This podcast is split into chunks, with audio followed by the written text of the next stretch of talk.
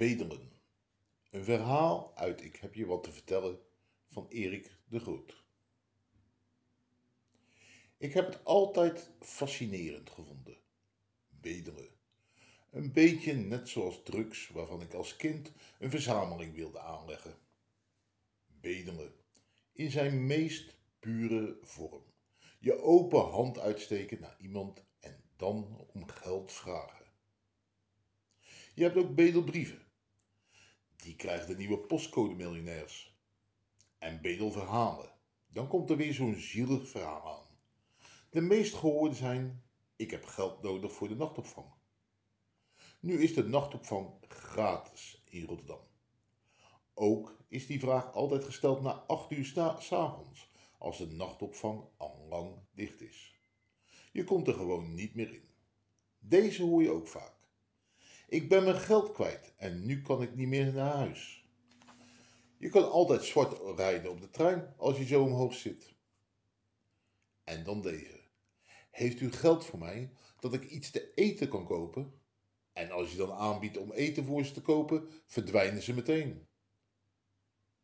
Nu heb ik enige maanden op straat gezworven en de laatste keer een periode van een half jaar.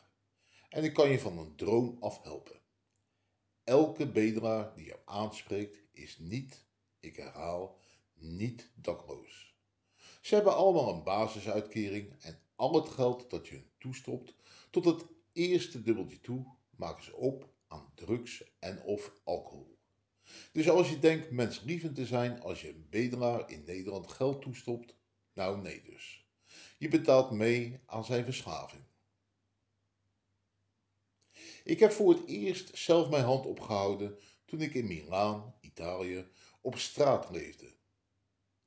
De Italianen geven niet veel, of ik doe het niet goed.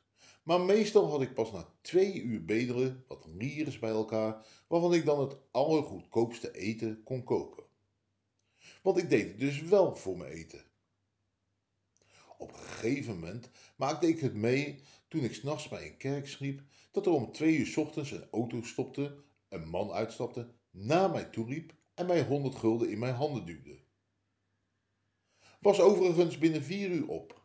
Ik had te lang op de zakken van mijn medezwergers geleefd en kon en moest nu iets terug doen. Later stopten mensen mij spontaan geld in de hand, omdat ik op blote voeten liep, die zwart waren van het vuil en het aangekookte broed.